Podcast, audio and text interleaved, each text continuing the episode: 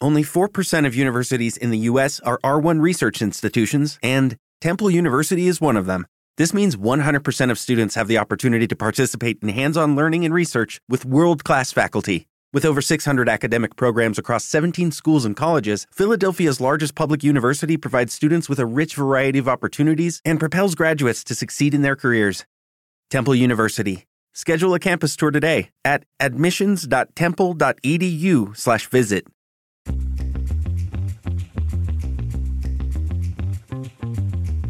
Have you tried changing your health year on year, resolving that this year things are going to be different, but nothing seems to change? Oftentimes, when things are not changing, we're following many wellness myths and not looking at the full picture, including our nutrition, recovery, stress management, leaving out mind body connection.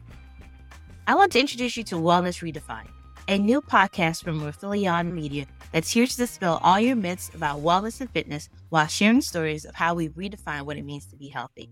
On each episode, we'll be talking to experts from all walks of life who will share their own unique wellness journey and offer their perspective. I am your host, Tamika Rochester, founder and CEO of Harlem Cycle, a premier wellness space in New York City with a focus on indoor cycling. I've been an advocate for wellness since as early as I can remember. So if this sounds like something that could help change your life, go ahead and pause the show you're listening to and subscribe to Wellness Redefined on Apple Podcasts, Spotify, or wherever you get your podcasts.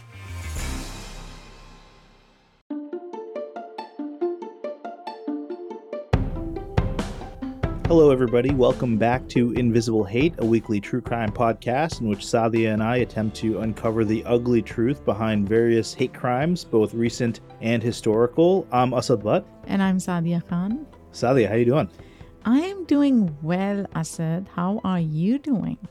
Yeah, things are good. I'm trying to think of what the latest is. Oh, you know, one thing I wanted to note because a lot of listeners uh, uh, emailed us. Uh, uh, about one of our recent episodes. Yes, that is my daughter that you can hear uh, kind of cooing in the background because sometimes when we're recording this podcast, I'm wearing her. She's you know a couple months old, and I had a couple listeners that that uh, that reached out and were like, "Is that a baby in the background?" and yes, so yeah, sometimes you'll hear a dog bark, sometimes you'll hear a baby cooing, and that's just all part of the invisible hate family. Yeah, we have another co-host in Isha now. Yes, Isha. Yeah, she's she loves these hate crime stories. She's gonna grow up to be a, a true crime enthusiast for sure. Saadia, what's what's the latest with you? Asad, I just came back from Chicago. As you know, I was in Chicago for almost 10 days. So we were supposed to be there for eight, and then we extended our trip, which was magical. I got to spend time with my siblings and pretty much caught up on all the family drama, extended family drama, because my sister always has stories that I don't know or am I am I not aware of. Yeah, sure. So that was a lot of fun. But you know what? I am happy to be back home too. Yeah, there's nothing like like being at home. Yeah, there's this like, you know, threshold of how long you want to stay outside the house and then once totally. you're back you feel relaxed and happy. Yeah I, I agree with that 100% when when we were in boston it was like a 12 day trip and i think at day nine i was like i'm i'm ready to be home. You're ready to be home right? Yeah i want to be back in my home bed. Oh by the way so you and wakas my husband were supposed to meet oh yeah he ditched me. and then something happened right? And i was so bummed and i kept telling him why didn't you? Why didn't you? And he was like um, you're extra excited about this. I was like, yeah, I just wanted you to meet Asad because I think you guys have a lot in common. So we were supposed to meet at a uh, human bean uh, coffee shop, which is a brand of coffee shop out here on the West Coast. And I think that he either had never heard of it or didn't know about it and just tossed it into his GPS and went to one that was like you know 15 miles away oh. as opposed to the one that you know where i was i was at. He was like i'm here and i was looking all around. It's like where is he? Um, and so uh, yeah and then he had to go off to a meeting so we ended up not being able to meet and then yeah all, all sorts of kind of craziness um, um, ensued. So yeah we did not get to have our meet cute but uh, one day in the future we will. Yeah hopefully hopefully. So Asad are you ready for today's case? Yeah let's do it our story today takes us to Baton Rouge, Louisiana in October of 1992. It's a quiet fall night, in the rural suburb of Central. 16 year old Japanese exchange student Yoshihiro Hattori lays on his back in the carport of 10311 East Brookside. Blood is seeping through his ruffled white shirt and tux jacket with a hole in his chest where the bullet struck him just moments earlier. The doors and windows of the house have been slammed shut, the shooter and his family leaving Yoshihiro lying fatally injured just outside the door. We're here for the party, he had happily explained, walking towards the home. Freeze, the man had yelled, gun in hand. But Yoshi hadn't understood, and before he knew what was happening, the man had raised the gun to shoulder level and pulled the trigger. 16 year old Webb Haymaker hovers over Yoshi, applying pressure to the wound as Yoshi cries out in pain. Moments later, he's loaded into an ambulance and driven to the hospital, but Yoshi never makes it there. While en route, he stops breathing and is declared dead. This is Invisible Hate.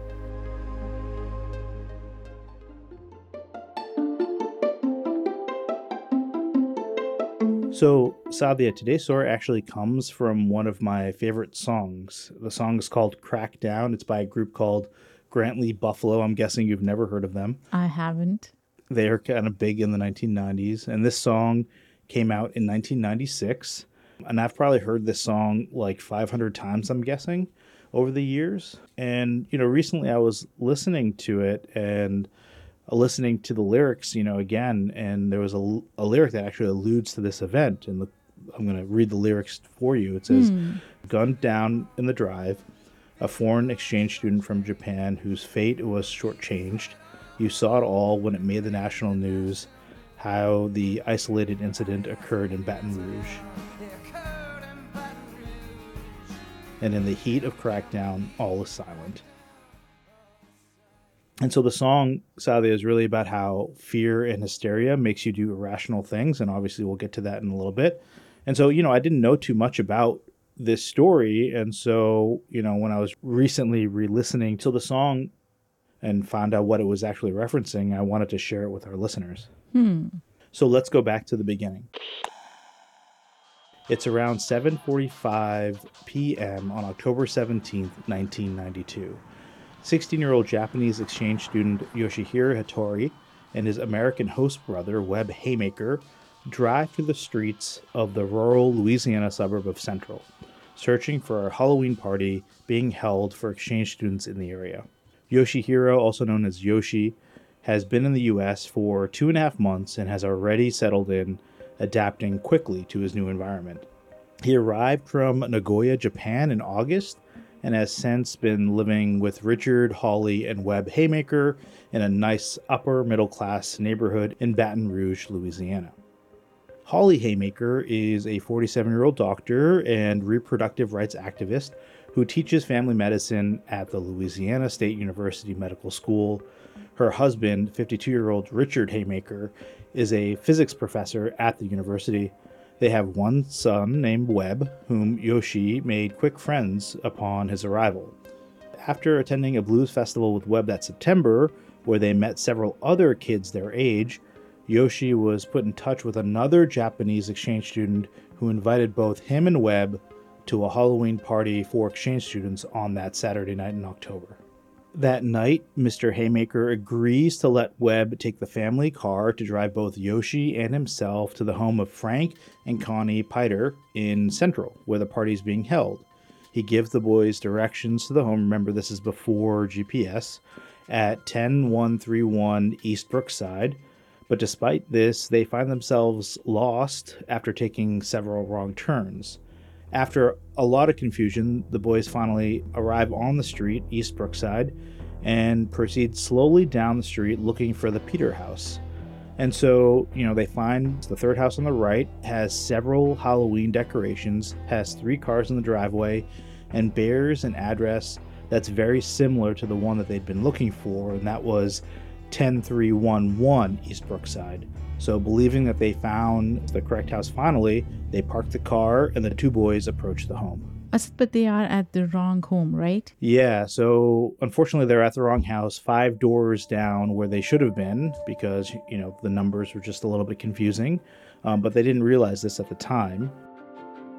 Yoshi, having recently been obsessed with John Travolta, is dressed as him in Saturday Night Fever.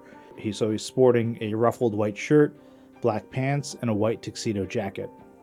Webb, on the other hand, is dressed as an accident victim, wearing a neck brace and several additional bandages.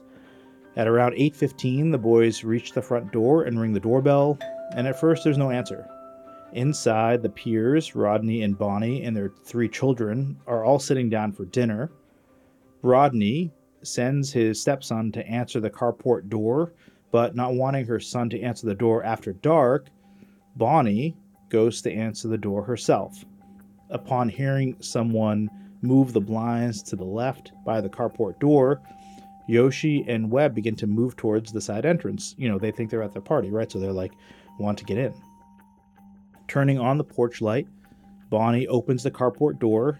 She first spots Webb standing in the carport in his bandages, and then she spots Yoshi. And then this is what she says in an interview afterwards. And all of a sudden, a second person come came from around the corner real fast. And I'd say within a, a second or two, something just told me this isn't right. Upon seeing Yoshi come around the corner, Bonnie frantically slams the door shut, locking it behind her, and inside she yells to her husband to get the gun. Wait, what what was so scary about these two boys and Yoshi in particular that Bonnie believes that their presence warrants a gun? Like what the hell? Yeah, it's really confusing. I, I don't know what the right answer is. It's not like there was some sort of, you know, monster, you know, right outside. It's just two confused teenage boys. Right. But something about Yoshi and his sudden appearance seems to bother Bonnie, and it's clear to Rodney that something has terrified his wife. So, without questioning why, Rodney immediately runs up to the master bedroom and retrieves a 44 Magnum Smith & Wesson revolver equipped with a scope that he keeps loaded in a suitcase on the top shelf in his closet. Outside, Yoshi and Webb begin walking down the driveway away from the home, confused. But before they can get very far, the carport door opens up again. And this time it's Rodney and he's holding a gun but Yoshi doesn't have his contacts in and can't see the gun in Rodney's hand. And before Webb can stop him, he's walking towards Rodney, smiling and boisterously exclaiming, We're here for the party. So they were walking away from the house, but then he turns around. Yoshi turns around thinking that this may actually be the house. Exactly. Yeah. I mean, the, the door opened. And so, yeah, and again, in their mind, they're, they're at a party and they're they're trying to get inside and like yeah when the carport door opens up yeah you think okay they're letting us in right hmm. so rodney immediately shouts for yoshi to freeze but it is clear that he doesn't understand what this means and continues to move towards the house telling the man that he's here for the party yoshi reaches the rearview mirror of the family's toyota station wagon parked in the right side of the double carport and Rodney raises the revolver to shoulder level.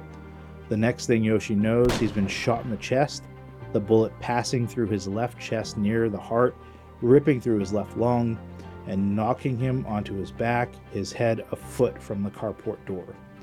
And then Rodney slams the door shut, locking it behind him and leaving Yoshi laying on the floor of the family's carport, bleeding profusely.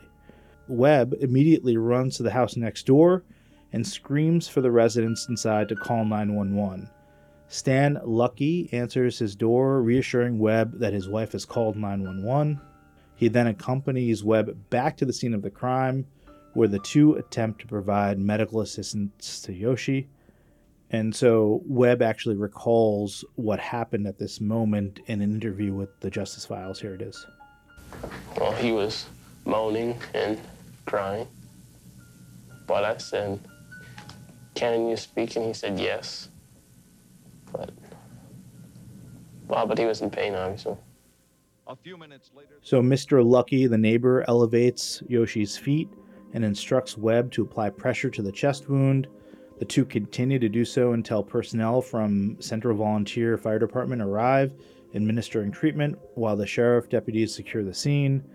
EMS technicians arrive at 8:39, loading Yoshi into an ambulance to be taken to the hospital. But just nine minutes later, while he's on the way to the hospital, Yoshi stops breathing. Asad this is such an incredibly tragic story, and as I was reading through this yesterday, I was so emotional. Again, the kid is only 16 years old, and I cannot, cannot imagine what his parents must be going through after they found out and being so far away from their kid in the first place. And Yoshi was just 16 year old, two and a half months into his exchange program, right? He was so excited for his year in America. And then this happens. Saadia, it's crazy because how many times have you and I, you know, separately, obviously, gone to people's houses that we don't know where they live, and we we go to the door and knock on the door, right? Like, right? So, you know, especially in a in a pre GPS era, you could knock on someone's door. It happened all the time, you know, and still happens to me, you know, all the time. Or we've talked about a lot of stories like this where this happens a lot, and it just it it makes me so furious how quickly things escalate. You're right, Asad. And let me tell you, after having read so many of these stories, I am almost scared to do that now. I try not to, even if I'm lost, to drive into somebody's driveway or even ask for help because you don't know who is on the other side of the door and what may happen, right? Right, right. I think that's exactly right. So, you know, Saadia, as you were saying, yes, he was really excited about his year um, in America. He was looking forward to the exchange program for quite some time. He was the second of three children and grew up in a well educated middle class family in Nagoya, Japan. His father was an engineer with an auto parts manufacturer, and his mother was a housewife. From a young age, Yoshi's life had been filled with images of American culture, like, you know, movies, TV shows, rock music, and he was really fascinated by it all. Yoshi wanted to be a cultural bridge between the American people and the Japanese, and he hoped that one day America might become his second home. This breaks my heart, Asad. This really, really does. A typical story, right? He studied English in school, but had a somewhat limited knowledge uh, of the language and looked forward to improving his English um, throughout a year of you know studying abroad here in the United States for a year and attending an American school. So, upon his arrival in Baton Rouge, Yoshi began attending McKinley High, joining Webb as part of the 12th grade class. He immediately made a positive impression on classmates and was well liked by many students, charming them with his smile and his stories of life back home in Japan. And, you know, according to a BBC News interview with his host mom, Holly, she said that the kids loved him and that he was such a free spirit and just a total extrovert. What he lacked in English speaking ability, he made up for in expression through playful movement. He loved to dance, dancing through the halls of McKinley High and in the spacious kitchen of his American host home. According to that same interview, Yoshi's host dad Richard said he was just a really, really extraordinary guy. He was life. He moved through space like a dancer. Back in Japan, Yoshi had played rugby, but in the US, he decided to sign up for a local jazz dance class and rode his bike to class very often. So, you know, Saadia, he was just an incredibly big hearted, generous kid, cooking dinner for the family, calling Richard and Holly mom and dad, and cleaning a tree out for their swimming pool after Hurricane Andrew. Just like a really cool kid. Asad he sounds like such a cool kid, as you said. Like, you know, just living life, enjoying life, and then this tragic, tragic incident happens that basically cuts his life short. His parents must have been absolutely devastated to find out what had happened to their incredible, amazing son, right? Yeah, his parents were absolutely crushed. In fact, the entire country of Japan was devastated by the news. So we're going to take a quick break, but when we come back, we'll be discussing the Japanese response to the tragedy of Yoshi's death.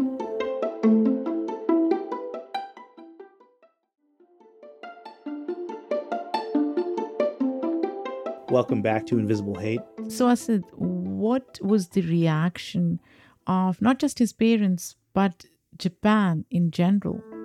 Yeah, so Yoshi's death shocked many in Japan and attracted widespread Japanese media coverage within the country, in which gun laws are much stricter than in the US. According to the Washington Post uh, for Japan, Yoshi's death has become a symbol of all that has gone wrong with America, inciting bitter criticism towards a country that Japan has long looked to as a primary ally and mentor. I'm not surprised, Asad.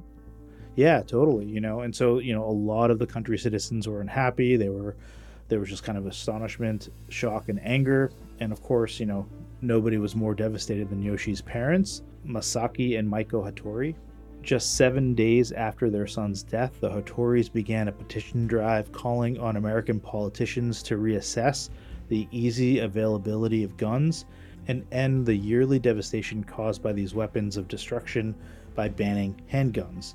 1.7 million Japanese citizens signed the petition. Remember, this is like pre internet days. and this is 1992, you're right. Yeah, it's uh, really early on, right? And so when we say they signed, they're signing these petitions. The Haymakers too gathered signatures in the United States, with Richard Haymaker collecting about 150,000 signatures, all submitted by mail. According to the New York Times, the Hattoris first presented their petition to the U.S. ambassador in December of 1992, and then in November of 1993, both the Hattoris and the Haymakers met with President Bill Clinton to present him with the petition and ask that he take action to improve American gun laws. And here is a statement that Mrs. Hattori said regarding the presentation of this petition. Today, to Washington, D.C., we bring 1.7 million signatures collected in Japan. We started the petition, petition because we love America just as Yoshi did. The Japanese people signed the petition in the hope that the United States will become a safer country. So Yoshi's mom told Clinton all about her son, showing him pictures of Yoshi and placing a no handgun sticker on his jacket. The president then apologized to both parents for what had happened to their son. And while the Hattori's petition may not have had any direct or immediate political impact, their campaign ultimately played a large role in helping build momentum for the Brady Handgun Violence Prevention Act, signed into law in November of 1993. Asad, what is the Brady Handgun Violence Prevention Act? Yeah, it's also known as the Brady Bill, and it mandated background checks for all individuals buying firearms and instituted a five day waiting period on purchases. It was kind of this important first step in the introduction of background checks. Hmm. And you know, Saadia, in 1993, the U.S. ambassador to Japan, Walter Mondale, traveled to Nagoya to give the Hattoris a copy of the law and tell them that they had a, quote, very definite impact on the passage of the Brady Bill. Oh my God, Asad this must have been a powerful moment for the parents, right? To know that despite all the hardship, grief, and loss, they were making a change in the world. To know that their son had not died in vain, right? Yeah, you know, Saadia, it got me thinking about all these mass shootings that have happened over the years, right? And like how little political action have, has happened after any of them. And so, yeah, it's pretty remarkable that this kind of international coalition was able to really push through, you know, these laws and, you know, became a foundation of something pretty big in America. Yeah, Asad, but here we are in 2023 still fighting still fighting against gun violence, right? Right. No, agreed. It's it's really horrible. You know, and so Saadia, this was, you know, definitely a big thing, but the Hattoris were just getting started. The parents then decided to launch a civil lawsuit against Rodney and Bonnie Peairs and their home insurance company. They ultimately walked away with about $650,000, much of which they used to set up the Yoshi Coalition, a group dedicated to both fighting for and helping fund gun control measures in the United States. The family also used a portion of the money that they won to set up a fund that allows students from the United States to visit Japan, taking part in an exchange program in which students are able to experience a gun free society. Um, as of April 2023, 30 students have taken part in that program. Wow, Asad, that's such an interesting approach to addressing America's gun problem, right? I wish more Americans living in America could come up with more creative ways to address gun violence in Yeah. this country. Totally. But getting back to the response to Yoshi's death, Asad, beyond the petition itself, were the Haymakers also involved in this ongoing fight against gun violence? Yeah, the Haymakers have remained involved as well. Over the years, they've written op eds, appeared on three morning network shows to discuss the issue, and donated hundreds of thousands of dollars to gun control organizations. And according to the BBC News, one of these organizations includes the Coalition to Stop Gun Violence. That coalition has used their money to establish a working group centered around formulating red flag laws, laws that allow the court sanctioned removal of guns from individuals judged to be a danger to themselves or others. Asad it's incredible how so many people in the United States who've been impacted by gun violence have come together to create awareness and to do activism against gun violence. And yet we are still here. That to me is so frustrating because in this case, you're seeing both families have contributed significantly to the cause of gun control, right? Yeah, agreed. So, Asad, we are going to take a quick break, but when we come back, we'll discuss both the perpetrator and the trials that followed his shooting of Yoshi.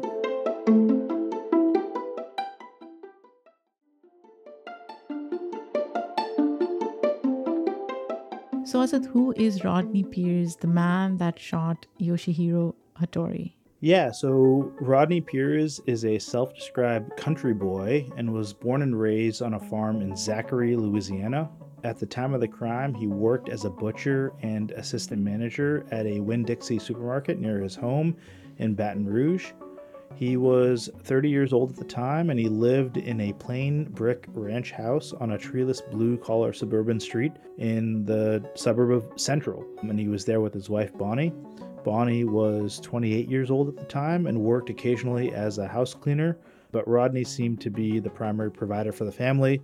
Both Rodney and Bonnie had been previously married and had three children between them, all of whom lived with them in that house in Central. The children had all been home that night when Rodney shot Yoshi. So, what happened to Rodney after he shot Yoshi? Was he taken into custody right away? I hope he was. You know, this is where I think you're going to get really frustrated, and uh, a lot of our listeners will too. So, yeah, so remember, this is October of 1992. Rodney has just shot Yoshi, and, you know, Yoshi is now lying on the carport, bleeding out, and the family sits gathered around the kitchen table, locked inside their home, attempting to ignore the commotion occurring just outside the door. When the EMTs and local police soon arrive to help Yoshi, before long, you know, Rodney is taken into custody. At the police station, he admits to having fired the bullet that killed Yoshi, but despite this, he is quickly released without charge, with the police assuming that he had been within his rights to shoot a trespasser. Oh my God. You know, this is textbook. I feel Right. like, you know, this is this is what we've seen time and time again. Certain authorities soon reconsider this decision and they decide to take the case directly to a grand jury who will decide. Asad it's bizarre that police were actually so quick to release Rodney, right? He had quite literally just admitted to killing a 16 year old boy. I mean, you're so right, Saadia. It's like it's crazy, it's insane, you know. And again, like I said, we've seen this so so many times. But many police officers and community members seem to view the act as justified, under the notion that the protection of one's property from those perceived to be intruders is a legal right. And this is the debate at the heart of the trial of Rodney, which we'll get into. And so in May of 1993, Rodney went to court under charges of manslaughter, potentially facing up to 40 years in prison.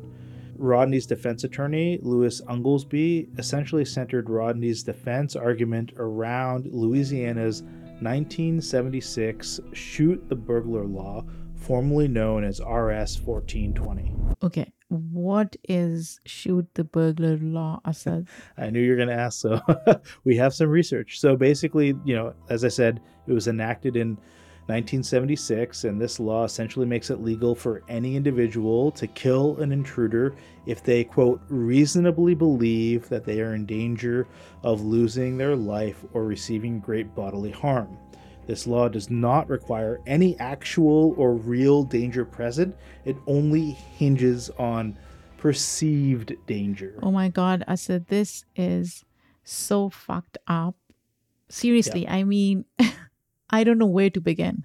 I know, of course. And so, you know, in other words, despite the fact that Yoshi didn't present a legitimate threat to Rodney's family, if they could prove that they reasonably believed that he did, then Rodney would be in the clear. And so, as a result, the lawyer, Unglesby, made it a point to emphasize the fact that Rodney had acted reasonably as a scared homeowner in shooting Yoshi when he had rushed towards him. Wow.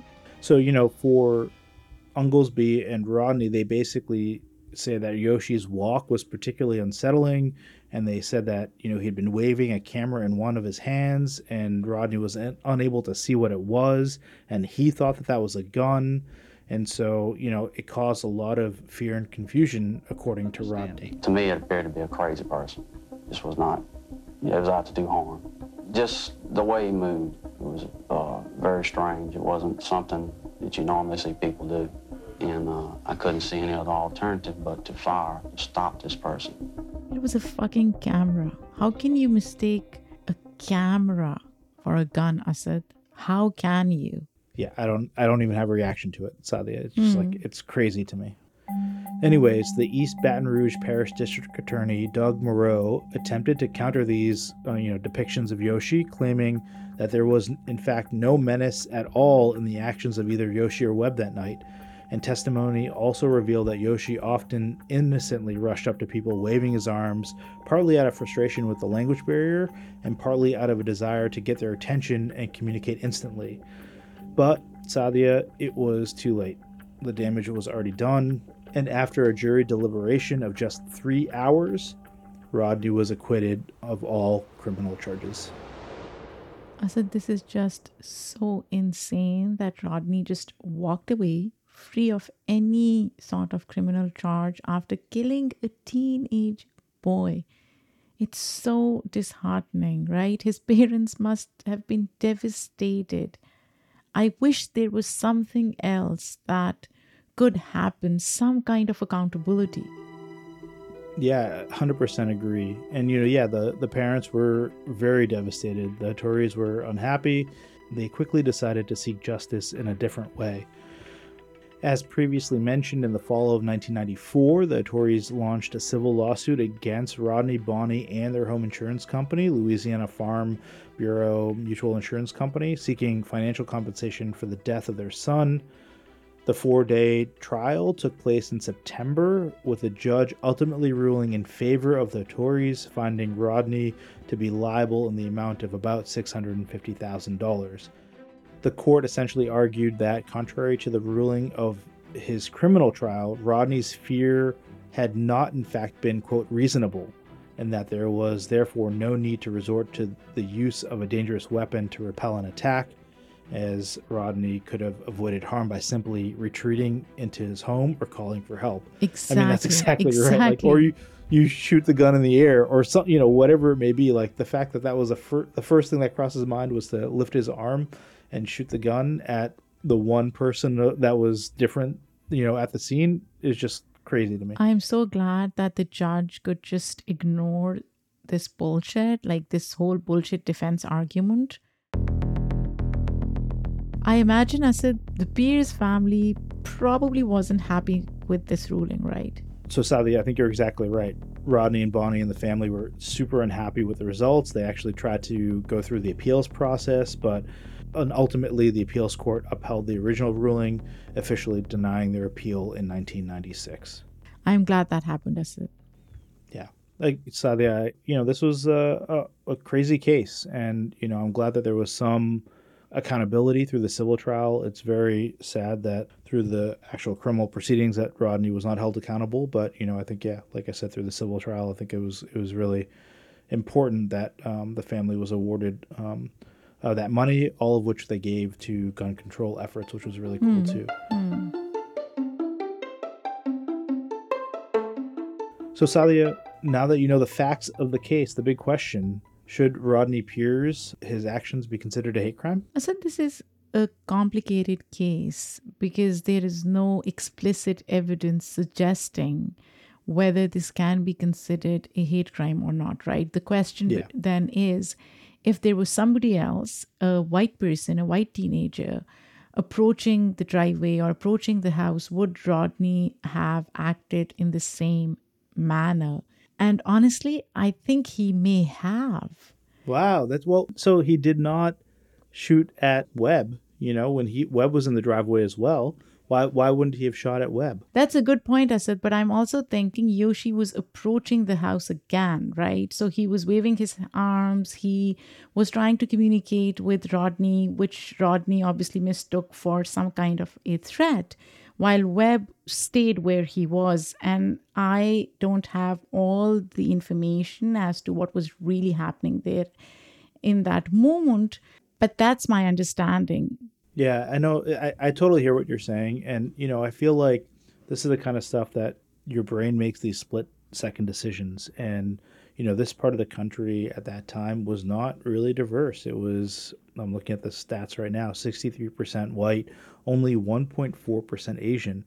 And so, you know, when he's outside with this gun in his hand and he sees two people, and then all of a sudden he sees someone that's Asian, hmm. we don't know what's going on in his head, but I can imagine like these, you know, oh my God, someone that's different is here, right? And then immediately his reaction is to pull the trigger. Like it, it's mind blowing to me again, like how quickly these things can escalate. And and yeah, I'm of the uh, opinion that this is probably can't be categorized as a hate crime, but this definitely for me felt like there was some prejudice, you know, uh, happening, you know, within him to have pulled the trigger against the one person who was different, you know, on the scene. I said I, I hear you because so what you're saying is that although not explicitly stated, it is quite possible that racial prejudice may have played a large role in how Rodney and Bonnie viewed Yoshi as dangerous and the fear that ensued that caused him to pull the trigger, right? As always, you say things so much more eloquently than I do, Saadia, and I think that's exactly right. Yeah, Asad, I, I think you're right. This may not be as explicit, but there is some element of racial prejudice and bias that probably exists. And because of that, it could be classified as a hate crime, but not in the conventional way or classical way. Can I also just, and this is not part of the hate crime discussion, but just like the fact that they didn't call the police even after the shooting happened, like that the neighbor, uh, you know, had to call the police and like that they didn't go out and help, you know, just like all these things, I just, I, it's unfathomable to me, you know, like I guess I would say they're just, they didn't seem like good people either. You're right. That's coloring, that's coloring my decision a little bit. You're you're absolutely right. As if death of a 16 year old kid, or at least a 16 year old kid injured and almost dying, didn't matter to them. Yeah. You know, sadly, both Richard and Holly Haymaker seem to believe that racial prejudice contributed to the way in which the situation unfolded, and we actually have a couple clips uh, from them from the Justice Files. Um, here they are. I have w- often wished that we'd had a French boy or a Norwegian boy because I'm not so sure that that boy would have been shot. Yeah, she said I knew he was darker than me. Now think of what happened. The moment um, Bonnie saw Webb, she thought nothing was unusual. She then saw Yoshi, and within a half a second, the door was slammed and get your gun was said. So, Asad, I'm curious where are the Hattoris, the Haymakers, and the Peairs today? Yeah, so Rodney continues to be free, having moved on with his life after being acquitted of the criminal charges. Richard and Holly Haymaker still live in Baton Rouge and are now retired. Holly is in her late 70s and Richard is in his early 80s. They are less involved in campaigning for gun reform um, as they used to be, um, but continue to support the cause. And after the shooting, Webb turned to music to cope with his trauma. He eventually got a master's degree in social work from Columbia University and became a child psychotherapist. However, Saadia Webb uh, remained plagued by the trauma of Yoshi's loss uh, and was really haunted by a survivor's guilt. And tragically, just you know, a year ago in March, um, at the age of 46, he took his own life. Oh, wow. Asad, that is so heartbreaking.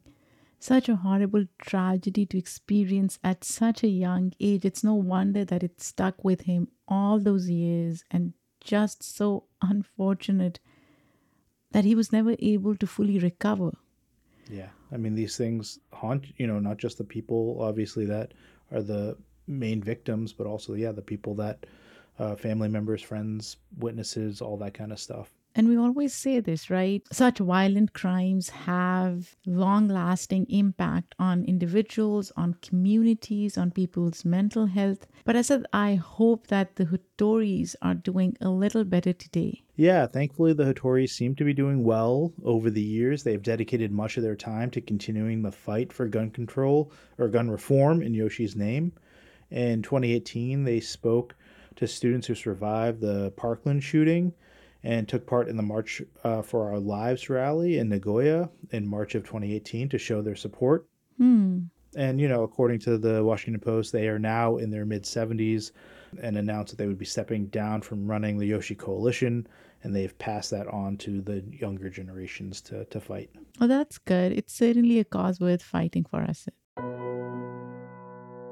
Also, then we have some statistics, some information about how the plague of gun violence is still impacting communities in the United States. Gun violence remains a massive problem within the US, as all of us know, claiming an average of 43,000 lives each year, an average of 116 lives per day, Asad, according to statistics released Wild. by the Giffords Law Center to Prevent Gun Violence.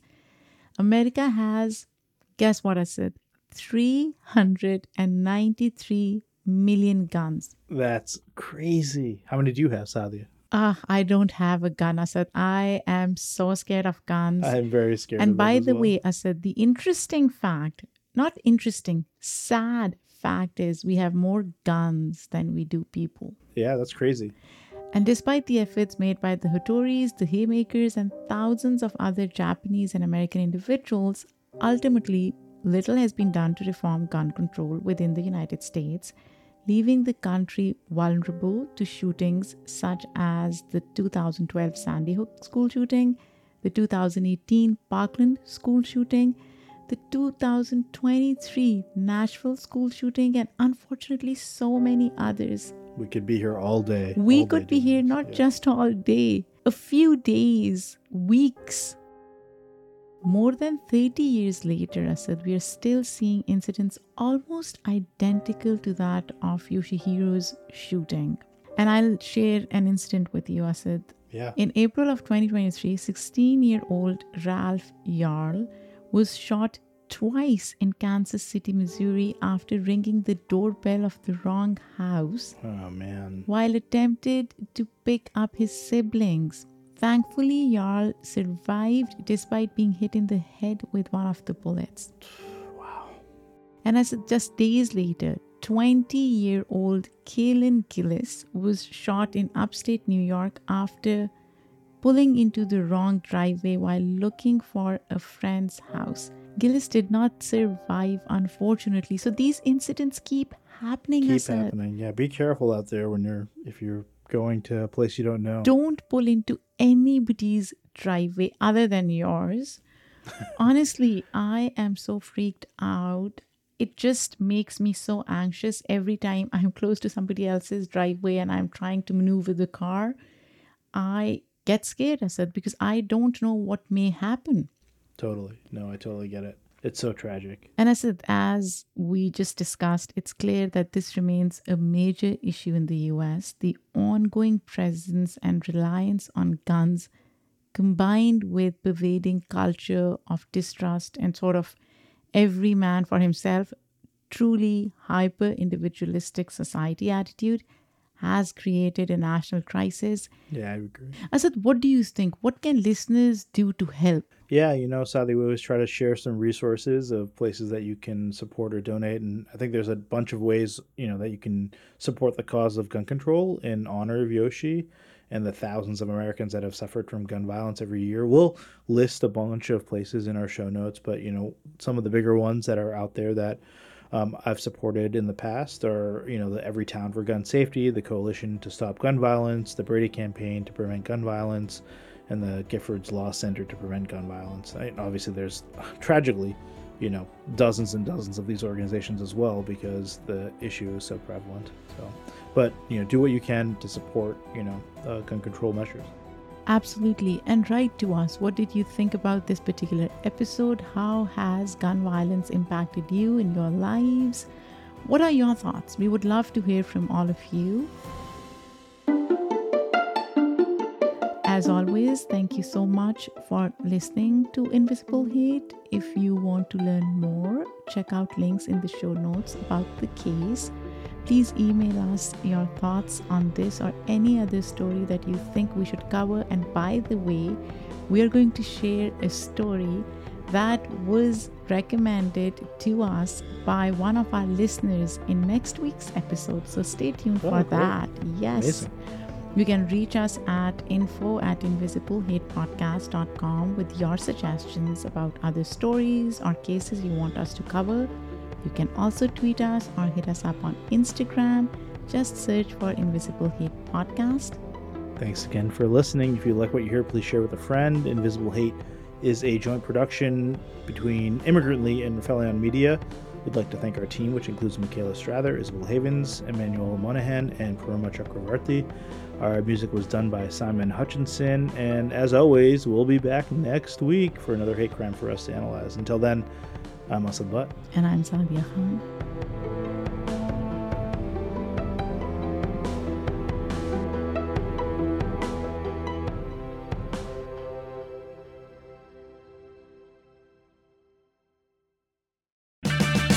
Purchase new wiper blades from O'Reilly Auto Parts today and we'll install them for free. See better and drive safer with O'Reilly Auto Parts. Oh, oh, oh, O'Reilly Auto Parts.